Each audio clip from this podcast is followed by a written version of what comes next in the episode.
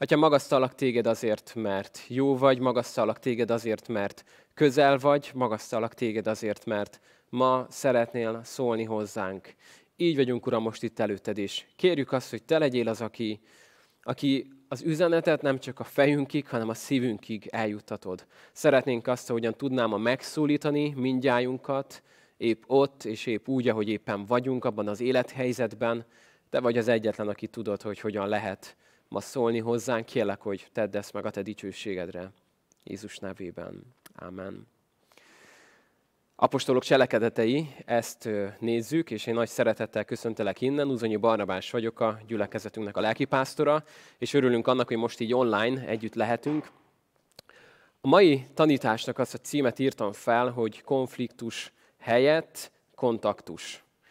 Hogyan lehet egy konfliktus helyzetből nem rosszul kijönni, nem belepusztulni, nem eltávolodni egy kapcsolatban, hanem hogyan lehet valami, valami módon győztesként kijönni abból. És nem, nem vesztesként, nem sérültként, hanem úgy, mint akik tanultunk abból a helyzetből, és valami jobb lett, mint ami előtte volt. Ezt fogjuk ma megnézni az abcselen keresztül. Kicsit felfrissítjük azt, hogy hogy jutottunk el ide. Pálnak a második missziós útját nézzük már egy ideje, annak is most már igen, ám csak a vége fele vagyunk, olyannyira a vége felé, hogy ma Pál befejezi a második missziós útját a történetben, és el is indul a harmadikra, tehát majd nagyon gyors lesz a váltás.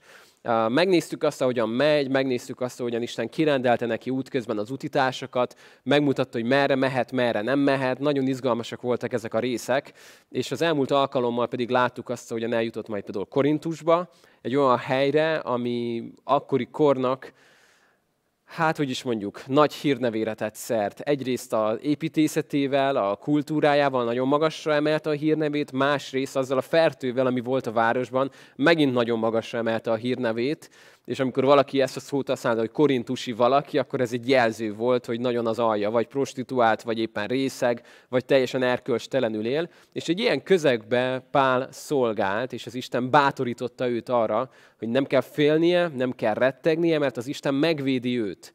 És ennek hírére, ennek az éjszakai látomásnak a bátorítására azt olvassuk, hogy Pál másfél évig ott maradt Korintusban, ez nem volt rá jellemző, nem szokott ilyen sokáig maradni egy helyen, tehát Isten bátorította, hogy Pál sok emberem van ebben a városban, úgyhogy szolgáljál bátran, és ennek a hírére másfél évig ott szolgált. Innen veszük fel tehát a fonalat, hogy a van nálad Biblia, akkor a 18. fejezet, 12. versétől fogom olvasni, megint kisebb részletekbe, de innen veszük fel most a szálat, tehát Abcsel 18-12. versétől olvasom.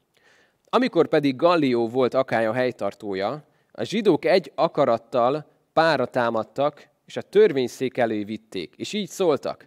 Ez az ember törvény ellenes Isten tiszteletre csábítja az embereket. Eddig olvassuk most először. Nagyon furcsa, hogyha mellé olvasod az előző mondatot, ami úgy szólt, hogy Isten bátorította Pált, hogy ne félj, nem fognak rá támadni. Én veled vagyok, te csak legyél bátor, sok ember van ebben a városban, aki az enyém. Következő mondat, és ekkor egy akarattal pára támadtak, és a nagy tanács elé vitték.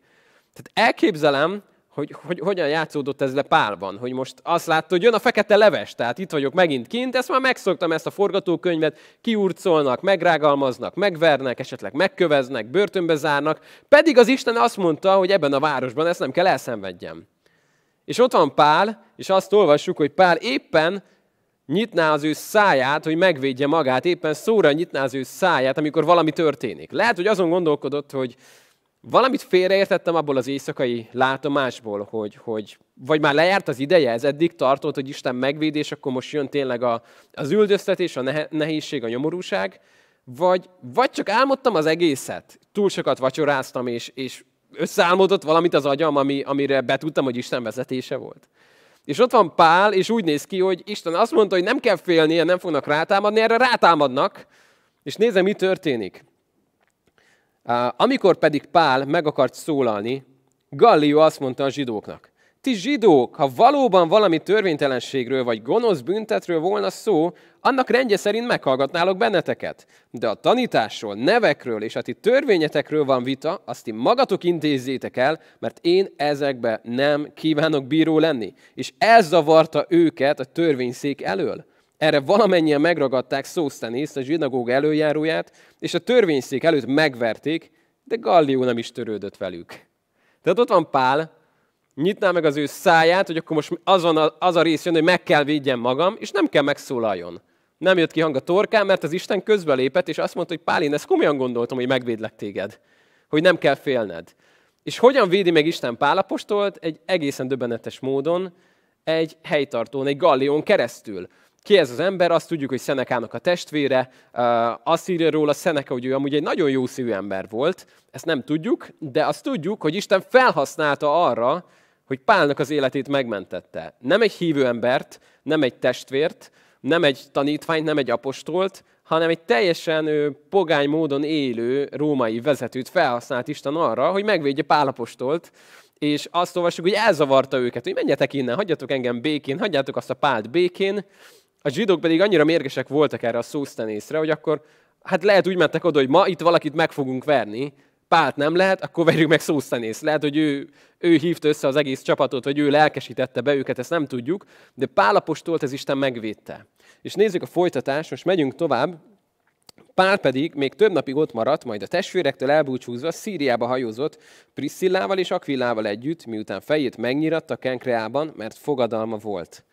Itt megint csak látjuk azt, hogy Isten rendelt ki mellé új társakat, Aquillát és Priscillát, akik ott voltak mellette, és felkarolták őt Korintusban, és tudtak együtt dolgozni, tudták egymást bátorítani. Nem sokára ez az Aquilla és Priscilla főszereplője lesz a mai tanításunknak. De most még nézzük meg, mi történik. Pál úgy néz ki, hogy tett egy, egy fogadalmat, lehet, hogy a zsidók miatt ennek a teljes körülményét nem nagyon ismerjük. Efézusba jutva azonban elvált tőlük, bement a zsinagógába, és vitatkozott a zsidókkal. Amikor pedig azok kérték, hogy hosszabb ideig maradjon náluk, nem volt rá hajlandó, hanem búcsút vett tőlük, és azt mondta, ha Isten úgy akarja, ismét visszajövök hozzátok. És elhajózott Efézusból. Miután Cézáriába érkezett, felment Jeruzsálembe, és köszöntötte a gyülekezetet, majd lement Antiókiába. És itt a vége az missziós útnak. Tehát itt át is ugorhatnánk, és észre se vennénk, hogy már a harmadikban vagyunk. Tehát Pál, ugye látjuk a térképen, tesz egy nagy kört Korintusból, Efézusba, Efézusból lemegy a gitár mögé Jeruzsálembe, az most pont nem látszik, majd felfele megy és visszatér Antiókiába, ahonnan elindult az egész missziós útja. És nem sokat pihen, ezt olvassuk, miután bizonyos időt ott töltött, hát ez a bizonyos mit jelent, nem tudjuk. Én amikor néha megpróbáltam főzni, friss házasként, utána ezt egy idő után átruháztam a feleségemre, és mindenki jobban jár, de mindig az volt a bajom a receptekkel, amikor azt írták, hogy adjál hozzá érzék szerint sót, vagy ízlés szerint. És sose tudtam, hogy az most négy kanál, vagy egy csipet, vagy most, most hogy kell ezt érteni? Hát Lukács valahogy így fogalmaz, bizonyos időt ott volt Pál, nem tudjuk, hogy ez mennyi volt, valamennyit, annyit viszont ott volt, és útra kelt, rendre bejárta Galácia tartományát, Frígiát, és erősítette mind a tanítványokat. Tehát mit csinál Pál? Elindul a harmadik missziós útra, és mi az ő egyik célja? Nagyon-nagyon hasonló utat jár be, mint a második úton, a harmadik a szinte majdnem ugyanaz, csak kicsit visszafele fog majd menni, de nagyon-nagyon hasonlít. Az egyik célja, az itt van megfogalmazva, bátorította a tanítványokat. Volt erre szükségük? Volt erre szükségük. Nekünk van erre szükségünk? Hogy ne lenne erre szükségünk? A hívő élet nem úgy néz ki, hogy elindulsz nagy lendülettel, és akkor innentől kezdve egy megálló az a mennyország, és engem már senki nem tud eltántorítani, én soha nem fogok elcsüggedni, én mindig csak megyek és megyek, és mindig csak adok és adok és adok, hanem a hívő életben néha nagyon nehéz dolgok történnek veled, meg velem. Néha elcsüggedünk, néha nincs kedvünk folytatni, néha összeesnénk magunkban. És ilyenkor olyan jó, mikor Isten kirendel valakit, aki oda megy és bátorít téged. Vagy meghallgatsz egy tanítást, ami felbátorít téged. Vagy valaki küld neked egy igét, ami, ami, ami tényleg összeszed téged, és, és a csüggedés mocsorából felhúz. Szükségünk van egymásra. És hadd hangsúlyozzam most is egy kicsit újra a kis közösségeknek, házi csoportoknak a jelentőségét. A héten találkoztunk a vezetőkkel, a, nyilván csak online, de nem baj, és kicsit beszéltünk arról, hogy melyik csoport hogy áll, mi újság. Szeretnénk indítani egy néhány új csoportot is a közeljövőben, és hadd bátorítsalak arra, hogy vedd ezeket egyrészt komolyan, másrészt vedd ezeket úgy, mint egy életmentő mellény, amire nagyon nagy szükségünk van, különösen ma, amikor nem találkozhatunk személyesen, amikor nem lehetünk itt, nem, nem foghatjuk meg egymás kezét, nem ölelhetjük meg egymás vasárnap, nagyon nagy a szerepe annak, hogy, hogy hetente, két hetente egy kis közösségben ott vagy, ahol viszont személyesen történnek a dolgok. Látják akár a képernyőn keresztül is, hogy mi van veled, el tudod mondani, hogy milyen krízisben, vagy épp milyen nagy örömben van az életed. Úgyhogy bátorítlak arra, hogy keresd ezeket a csoportokat, a közösségeket, akár írhatsz egy gyülekezetünk e-mail címére is, vagy megkeresheted valamelyik vezetőt is, segítünk neked abban, hogy találj egy csoportot, ahova tudsz kapcsolódni, de nagyon nagy a szerep ennek, ahol tudjuk egymást bátorítani, ahol lehet, hogy úgy érzed, hogy nem történt sok minden, mert csak beszélgettünk másfél órát egymásról, meg imádkoztunk egymásért, de ez az életedet menti meg sokszor.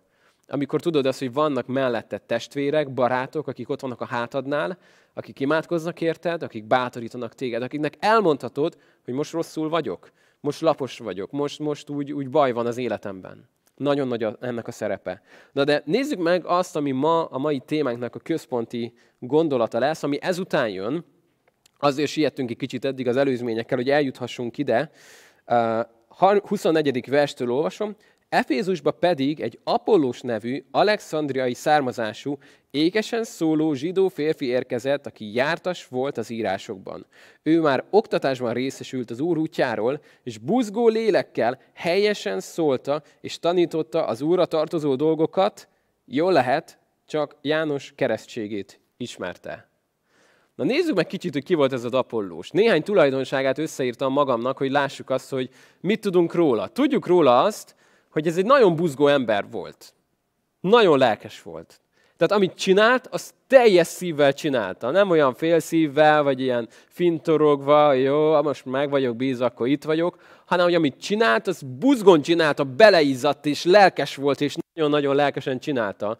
Amit látunk róla, hogy ékesen szóló volt.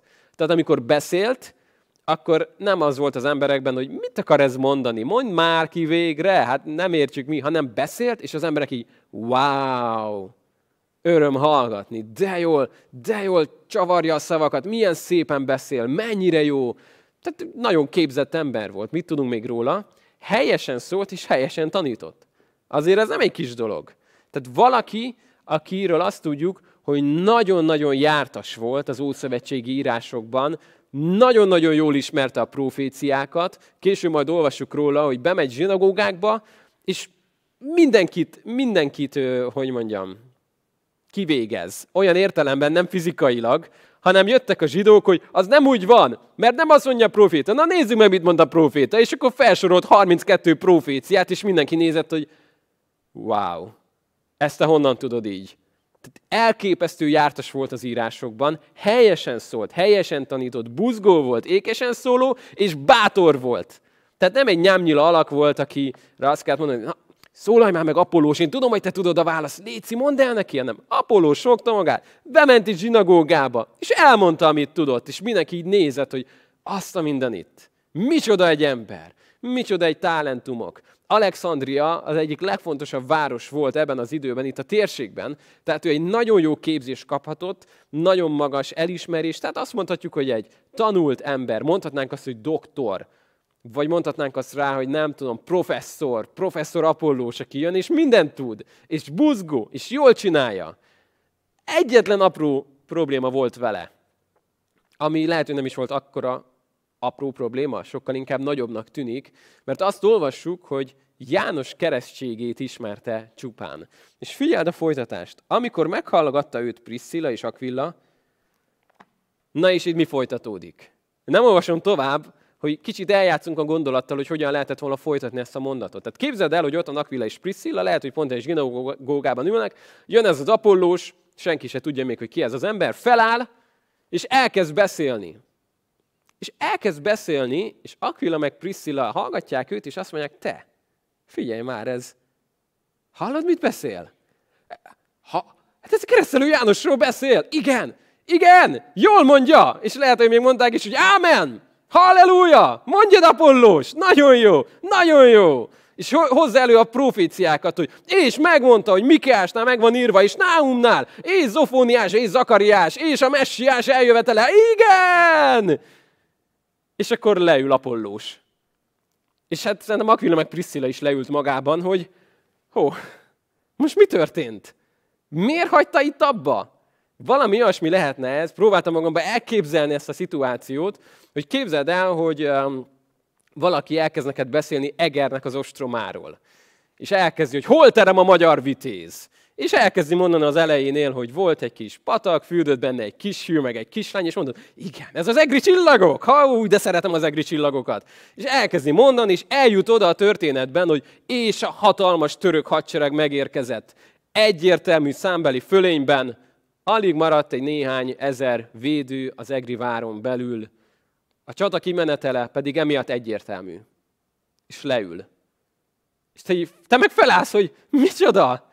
Nem ez a lényeg. Most jön az, hogy jön a Dobó István, a Bornemisza Gergely, meg tudod, az a forgó valami, amit megtöltenek a tűzijátékkal, és győzni fognak, Egerről elmennek a törökök. Ez a, ez a történetnek a lényege. Nem az, hogy sokan vannak, hanem a lényeg az, hogy győznek, legalábbis 1552-ben később majd nem, de most győznek a magyar védők, és elmennek a törökök. Ez a lényege.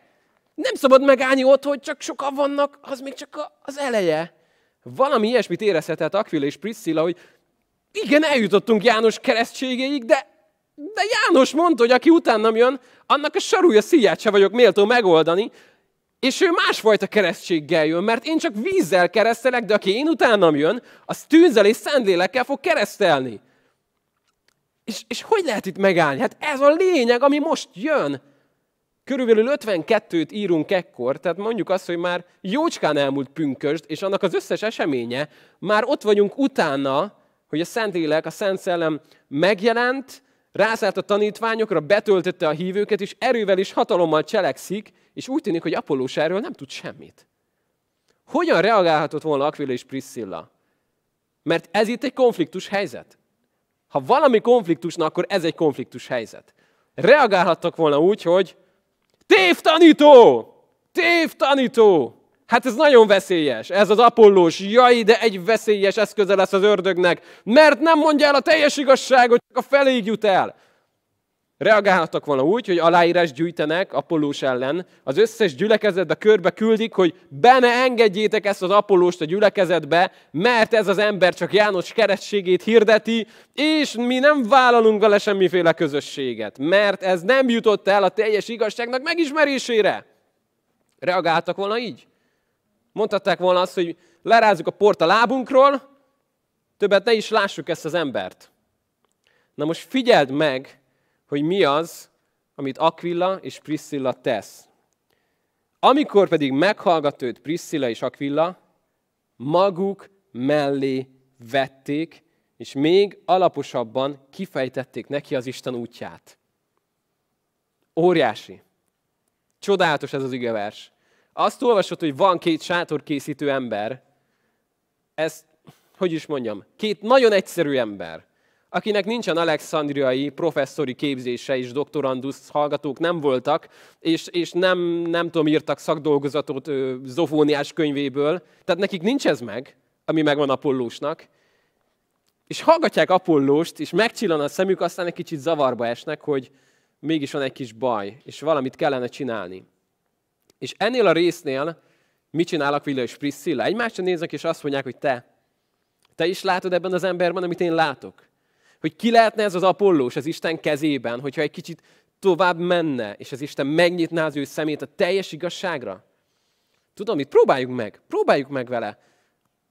Hát ha, hát ha, hát ha nyitott lesz. És oda mennek hozzá, hogy Apollós, én vagyok Aquilla, feleségem Priscilla, Kicsit leülhetnénk egy beszélgetésre. Nem tudom, hogy meghívták-e kávézni, vagy mi volt akkor, de nagyon, annyira jó Apollós, amit csinálsz, és amilyen bátran, amilyen buzgón, ahogyan az Ószövetséget ismered, a profétákat, ez fantasztikus.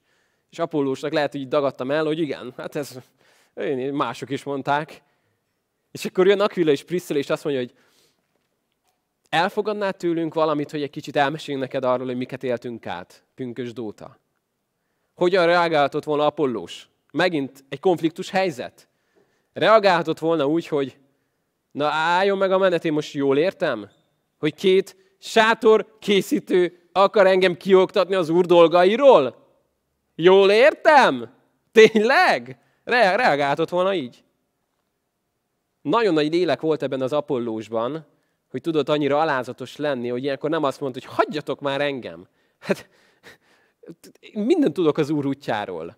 Újra mondom, Alexandria, doktorandus, professzor, szakdolgozat, mindenem megvan. Mit akar engem két sátorkészítő kioktatni az Úr dolgairól? De nem volt benne egy ilyen büszkeség, hanem azt mondta, hogy mondjátok, kíváncsi vagyok. Elképesztő alázat kellett ahhoz, hogy ezt elfogadja. Nagyon nagy alázat kell ehhez. Az élet egyik nagy leckéje, mikor az Isten tanít nekünk valamit, hogy ezt el tudjuk-e fogadni másokon keresztül, vagy nem. Ha voltál már konfliktusban, amikor valaki valamit javasol neked, akkor ezt tudod, hogy milyen nehéz. Nagyon nehéz. Úgy érzed, hogy meg vagy kérdőjelezve, meg vagy támadva, és hirtelen úgy érzed, hogy az egész lényedet támadják, és nagyon nehéz ilyenkor azt mondani, Istenem, hogyha ebben van valami, akkor akarok rád nyitott lenni. Néha nem jó csatornán érkeznek a javaslatok. Néha nem bölcsen fogalmazzuk meg ezt egymás felé, és nagyon nehéz ilyenkor fogadni. Kétféle embertípus van. Van az az embertípus, aki nem tudom, fogja a, fogja a papírt, amit mondjuk megírtál dolgozatot, végignéz, és azt mondja, hogy nézzük csak, igen, uh, rossz. És mondjuk a tíz válaszból volt egy, amit elrontotta, és azt mondja, ez rossz. Ez így nem jó. Mi, mi, hogy, hogy, hogy, hogy elrontottad? Van ez az embertípus. Uh, ettől nagyon-nagyon nehéz kritikát elfogadni. Van a másik embertípus, aki megnézi, és azt mondja, jó, ú, de jó, nagyon jó, azt a de jó, szuper. Uh-huh. Figyelj, itt, itt a kilencesnél meg, megnézhetnénk valamit, mert itt viszont valami nem lett annyira kerek, de tudok neked segíteni, mert én már rájöttem, hogy ez hogy kell, én is volt, hogy elrontottam, de, de gyere, nézzük már át, mert a másik kilenc az nagyon jó. Uh, ettől sokkal könnyebben tudsz tanulni az ilyen embertípustól.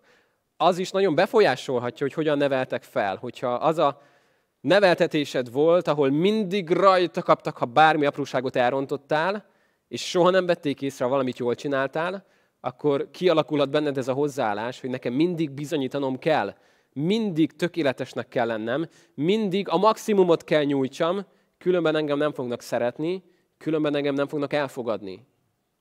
Ha viszont egy olyan kegyelemben bízó neveltetést kaptál, ahol volt korrigálás, mert ha nem korrigálnak, akkor nem szeretnek, de volt kegyelem, és volt szeretet, és volt bátorítás, amikor valamit jól csináltál, akkor sokkal könnyebben tudod ezeket feldolgozni.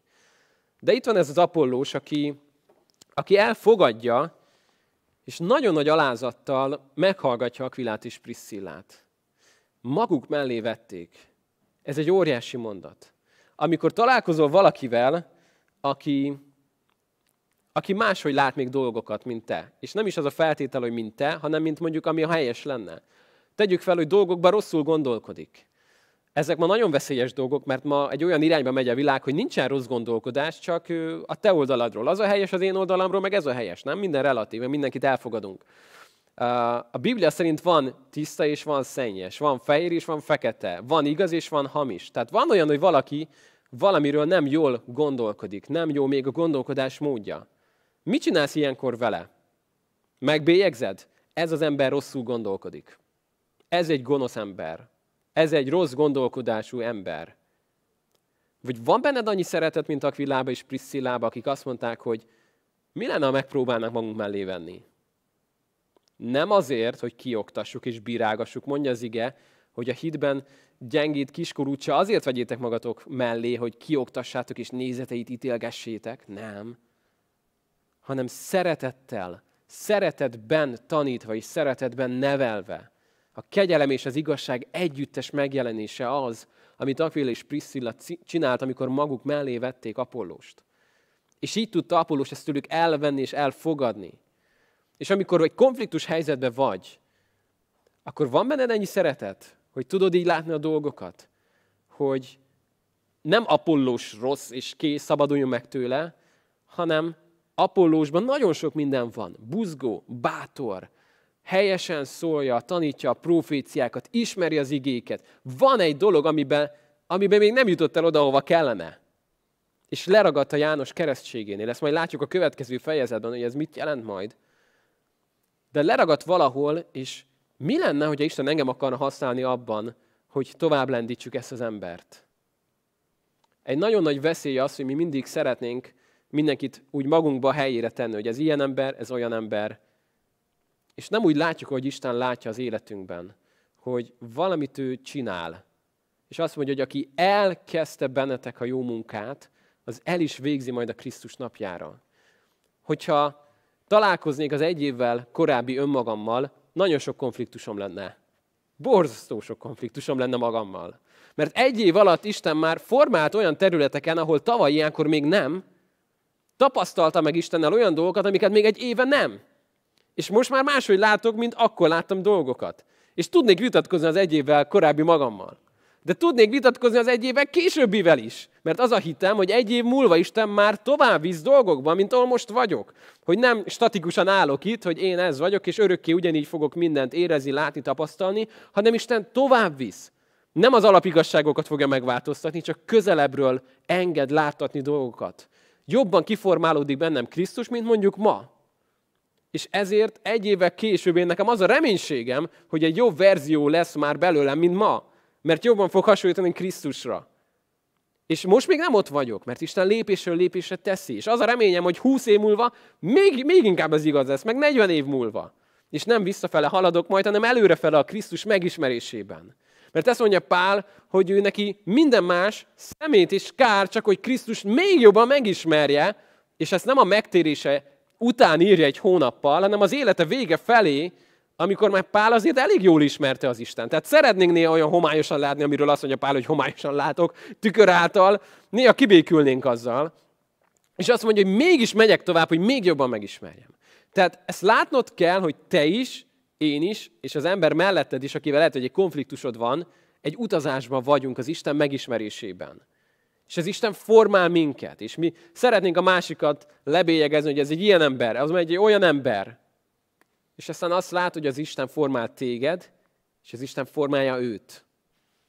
És nem az már, aki tavaly volt, nem az már, aki öt éve volt, hanem Isten formálja őt. És lehet, hogy te még beraktad őt egy dobozba, hogy ez egy ilyen ember, de Isten nem dobozban gondolkodik. Isten megtisztításban, megszentelődésben, kegyelemben, szeretetben, ebben gondolkodik, hogy ő ezt teszi az életünk során. És szeretném, hogyha lenne egy nyitottság benned, hogyha látsz valakit, aki egy ilyen helyzetben van, akkor ne az legyen az első gondolatod, hogy kész, ezt nem mert le kell írni, hanem próbáld meg azt, amit csinált Akvilla is a felesége. Maguk mellé vették Apollóst. És ahelyett, hogy így most egy ellenségük lenne, akit ki kell tiltani minden gyülekezetből, és akit tönkre kell tenni, mert óriási konkurencia és mindenhol tévtanítókat gyűjt, ahelyett azt fogod látni, hogy mindjárt egy hihetetlenül értékes munkatársat kapnak Apollósban. Olyannyira, olyannyira fogja őt Isten használni nem sokára, hogy látod majd azt, hogy olyan hatalmas hatással lesz gyülekezetekre. Mikor azt mondja majd Pál, hogy valaki azt mondja, hogy én Pálé vagyok, én meg Apollósé, akkor ezzel nem azt mondja, hogy Apollós rosszul csinálná majd később a dolgát, hanem azt mondja, hogy nagyon nagy hatással volt, mint Pál gyülekezetekre, és ebből lett később pártoskodás, de nem feltétlen miattuk az ő hibájukból, hanem az emberek gondolkodása miatt, mert Pál ültette, Apollós öntözte, csinálta utána jól a dolgokat. Sőt, Pál azt mondja majd később élete végén, amikor Apollós szóba kerül Titusnak, hogy Titus, adj meg mindent annak az embernek, amire szüksége van. Tehát egy nagyon értékes munkatárs lesz ebből az Apollósból, akit itt elveszíthettek volna. Ha Aquila és Priscilla beláll egy konfliktusba, hogy na jó, akkor bunyózzunk. Akkor menjünk bele.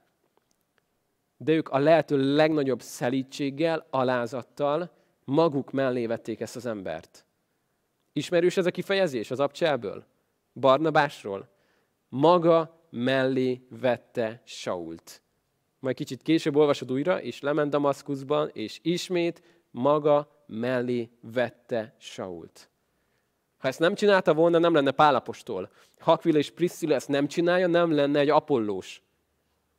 Óriási a szerep ennek, amikor egy konfliktus helyzetből kontaktus lesz, kapcsolatfelvétel. Megismered mélyebben, ő is megismert téged, és lehet, hogy kellett egy idő, míg Apollós ilyen összeráncolt szemöldökkel hallgatta őket, de aztán azt érezte, hogy ez a két ember őt most nem elítélni akarja, vagy kioktatni, hanem szereti. És szeretetből akarja továbbvinni az Isten felé. És ezt el tudta fogadni tőlük. Ez nagyon-nagyon fontos, hogyha valaki felé szeretnél szolgálni, van egy régi mondás, ami azt mondja, hogy az embereket nem érdekli, hogy mennyit tudsz, amíg nem érzik meg, hogy mennyire szeretsz. Ez egy nagyon érdekes dolog. Találkoztam már olyan emberrel, aki ki tudott volna téged oktatni, de érezted, hogy semennyi szeretet nincs benne?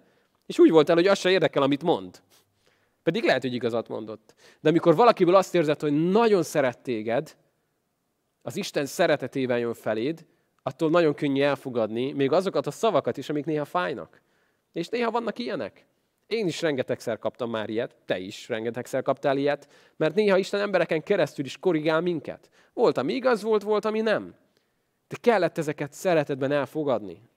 És ezt tette meg Aquila és Priscilla, mikor így szolgáltak Apollós felé. És egy utolsó dolgot hadd hozzak még elő Apollós kapcsán. Ez egy egyetlen szó, az engedelmesség. Miért az engedelmesség? Egyrészt azért engedelmesség, mert el tudta fogadni a kritikát, de van egy másik fajta engedelmesség is, amire talán nem gondolnánk. Apollós, amikor még ide kerül, akkor látjuk róla, hogy még nincs meg a teljes ismerete a dolgokról. Nagyon sok mindent még nem ért úgy, ahogyan kellene. És mit csinál? Otthon ül, és bújja a könyveit egész nap, 24 órában, hogy majd egyszer, amikor majd mindent tökéletesen fog tudni, akkor majd elkezdi csinálni a dolgokat. Nem ezt csinálja. Amire eljutott, azt elkezdi gyakorolni. Hadd hozza két igét, az egyiket a Jakab egyből, a 22. vers, mikor arról beszél Jakab, hogy az igének a cselekvői legyetek. Ne csupán a hallgatói, sőt azt mondja utána, hogy benne csapjátok magatokat. Tehát van egy nagyon érdekes dolog, itt van ez az Apollós. Jézusról és pünkösről szinte alig tud valamit, de mit olvasunk róla? Azt olvasjuk, hogy bátor volt, buzgó volt, ment és csinálta. És ma Dunát lehetne rekeszteni hatalmas fejű keresztények tömegével, akik mindent tudnak Jézusról, a pünkösről, az utolsó időkről, és semmit nem csinálunk, nem? Minden ismeretünk a helyén van. Óriási ige ismerők vagyunk, óriási írástudók vagyunk, és amikor ott ül mellettünk valaki, akkor csak nem mondjuk el neki az örömhírt. Amúgy mindent tudunk, tökéletesen tudjuk. Mi tudnánk a legjobban kioktatni Apollóst, ő meg ki tudna minket oktatni arról, hogy mit jelent csinálni valamit. Ismerős ez a történet? Amikor itt van ez az ember, aki még egy úton van, és nem mindent ért úgy, ahogy kellene, és azt látod, hogy engedelmesen, bátran, buzgón hirdeti azt, amit már megértett az igéből, és mi történik? Isten kirendel mellé embereket, akik segítenek neki, segítenek neki, hogy az ismerete helyreálljon. És ez megtörtént. Akár egy fél óra alatt beszélgettek, és megtörtént. Megnyílt az értelme, megértette, hogy hogyan vitte tovább Jézus azt, amit János elkezdett. És hogy János az út készítésnek mi volt a szerepe és feladata, hogy Jézusnak utat készítsen. És megértette ezeket a dolgokat. Akár egy pár órás beszélgetés alatt ez neki helyreállhatott. De volt neki valamije, ami a mai kereszténységre nem jellemző sajnos. Bátran, buzgón csinálta, amire eljutott. Egy másik igét hadd a Filippiből, amikor azt mondja Pál, hogy amire viszont eljutottatok, ahhoz viszont ragaszkodjatok. Beszél arról, hogy nem mindent értünk, még, meg, meg vannak dolgok, amikben majd még, még, még, de azt mondja, amire viszont már eljutottatok, ahhoz viszont ragaszkodjatok, kőkeményen. Jakab azt mondta, hogy az igének ne csupán hallgatói legyetek, hanem cselekvői. Hadd bátorítsalak most arra, hogy amit már megértettél az Isten igéjéből, azt éld meg, azt csináld. Még ha kicsiben is, de kezd el az engedelmesének a lépéseit. A legnagyobb utazás ezen a világon még mindig egy lépéssel kezdődik. Nem számít, hogy 5 métert akarsz menni egy irányba, vagy háromszor fogod megkerülni a földet. Hogy indul mind a kettő? Egyet lépsz. És aztán jön a második lépés. És így történnek a dolgok. Engedelmességben, járásban, elindulsz valahol. Nagyon-nagyon sok területen nem vagyunk profik. Ha ott ülsz a képernyők mögött, akkor ezt tudod. Sokszor bakizunk, sokszor rontunk el dolgokat, amikor elkezdtük a közvetítéseket. Ha most visszamehetnénk az akkori önmagunkhoz, adnék négy oldal tanácsot, amit akkor elrontottunk.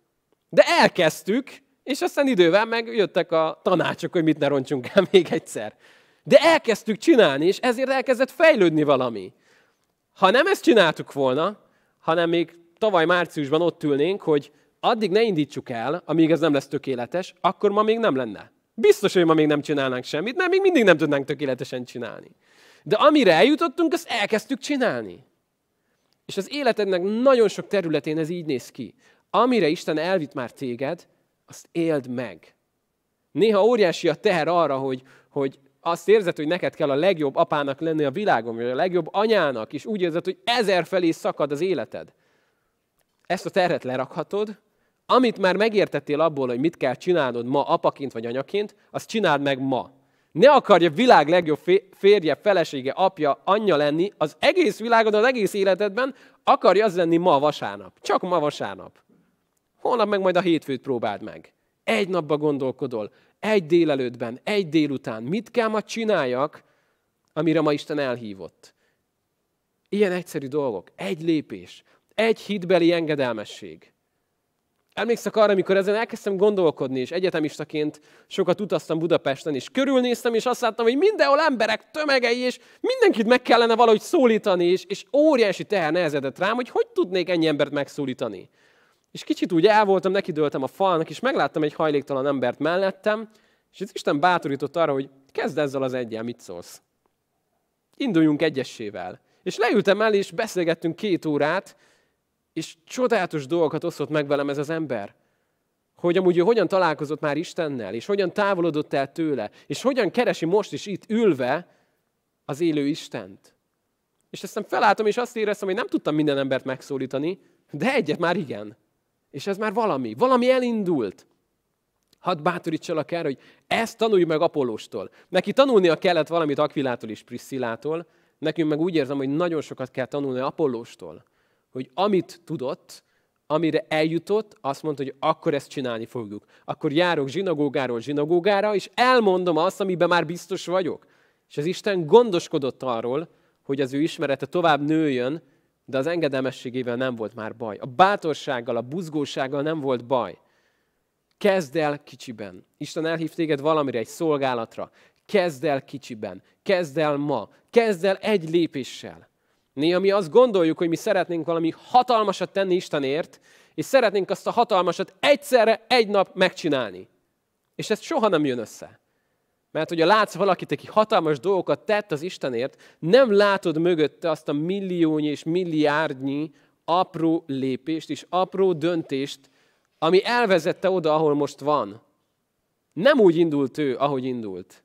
Van egy nagyon jó film Billy Graham életéről, bátran ajánlom, az a cím, hogy a korai évek amikor bemutatja azt, hogy az a Billy Graham, akit mindenki ismer, aki, aki emberek millióinak hirdette az örömhírt, sőt, van olyan becsés, ami szerint akár több mint egy milliárd ember is hallhatta rajta keresztül az örömhírt. Tehát elképesztő számról beszélünk, ő nem így indult.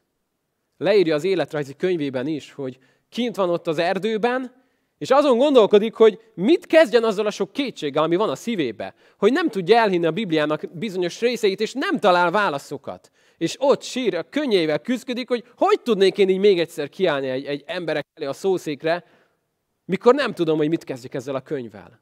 És ott aznap este Isten döntött benne valamit. Egy apró lépés. Eldöntötte, hogy hittel rá az Isten igényére. És aztán jött a következő lépés, meg a következő lépés. De nem úgy kezdte ő, hogy kiállt 50 millió ember elé, és ő a Billy Graham, és bátran hirdeti az örömhírt. Azt mondta neki egyszer egy portás, hogy én felismerem azt, amikor valakinek nagy ajándéka van arra, hogy igéhirdető legyen. De benned ez nincs meg. Benned ez nincs meg. Aztán kicsit tévedett ez az ember, mert Isten mégis valamit odarakott Billy Grahambe. De nem úgy indult, hogy ő a nagy Billy Graham, hanem úgy indult, hogy hogyan tud engem Isten használni. Hát még a, az igével is küzdök, nem, hogy még azzal, hogy továbbadjam. Amire Isten elhívott, kezd el ma. Amire már elvezetett, kezd el megcsinálni. Lehet, hogy te szeretnél lenni a legjobb férj és feleség, és van egy elképzelésed, hogy az mi mindent jelent, de amire már eljutottál, hogy mit csinál ma egy férj, azt csináld meg. Vagy ma egy feleség. Azt a keveset, amit már tudsz, hogy ez jó, kezd el gyakorolni, kezd el megélni gyereknevelés. Van előttünk egy nagy romantikus kép, hogy hogyan neveli valaki mosolyogva gyermekeit, és ott ül, és a hat gyerek az ölében ül, és mindegyik ácsingúzva hallgatja, hogy ő az Isten dolgairól beszél. Nem biztos, hogy ez így fog kinézni az életedbe, de valamit ma tehetsz azért, hogy közelebb kerülj ehhez, amire Isten elhívott.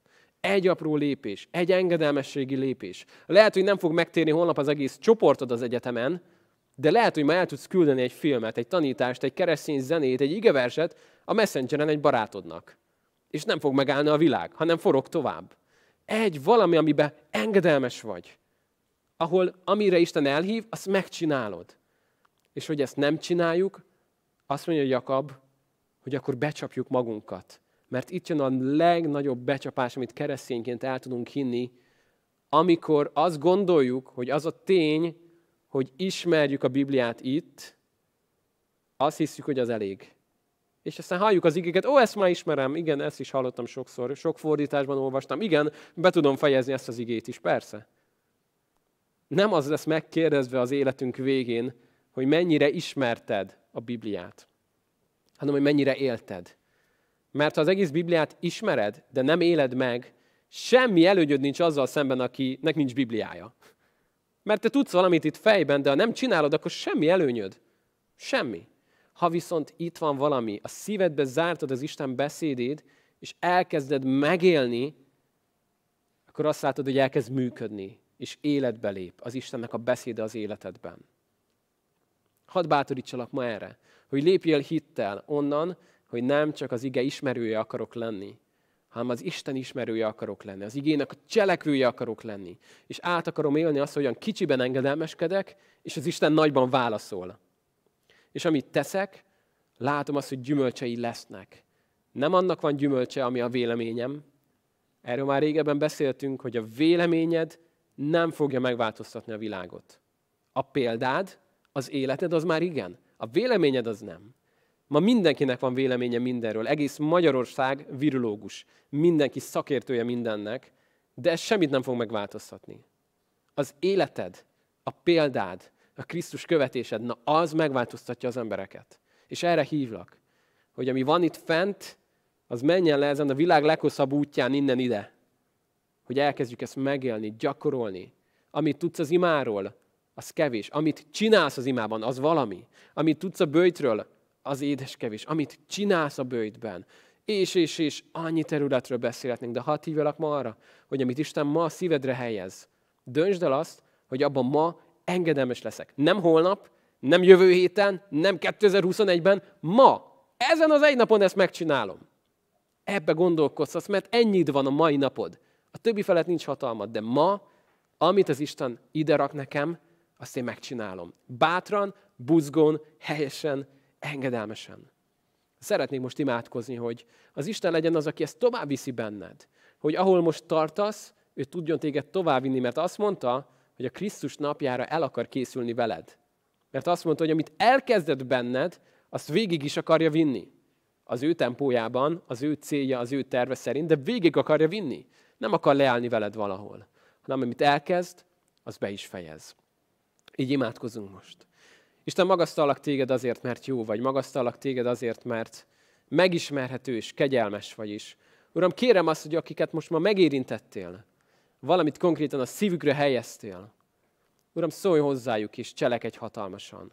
Kérlek azért, hogy hadd éljék át azt, a nem egyedül küzdködnek, próbálkoznak, hanem a te erőddel, a te erőddel sikerülhet. Köszönöm, hogy nem, nem az, aki akarja, nem azért, aki fut, hanem a könyörülő Istené. Köszönöm azt, hogy erőt kaptunk akkor, mikor eljött a Szentlélek. Köszönöm, hogy így állhatunk most itt előtted. És vágyunk, Uram, arra, hogy Te jöjj, és cselekedj hatalmasan. És szeretnénk, Uram, a konfliktus helyzeteinkből meglátni azt a kiutat, amikor szeretettel, kegyelemmel és igazsággal együtt tudunk válaszolni. Amikor tudunk konfliktusból kontaktust a Te dicsőségedre létrehívni. Kélek Isten, hogy cselekedj az életünkben, a családokban, az országunkban, legyen ez a Te dicsőségedre. Amen.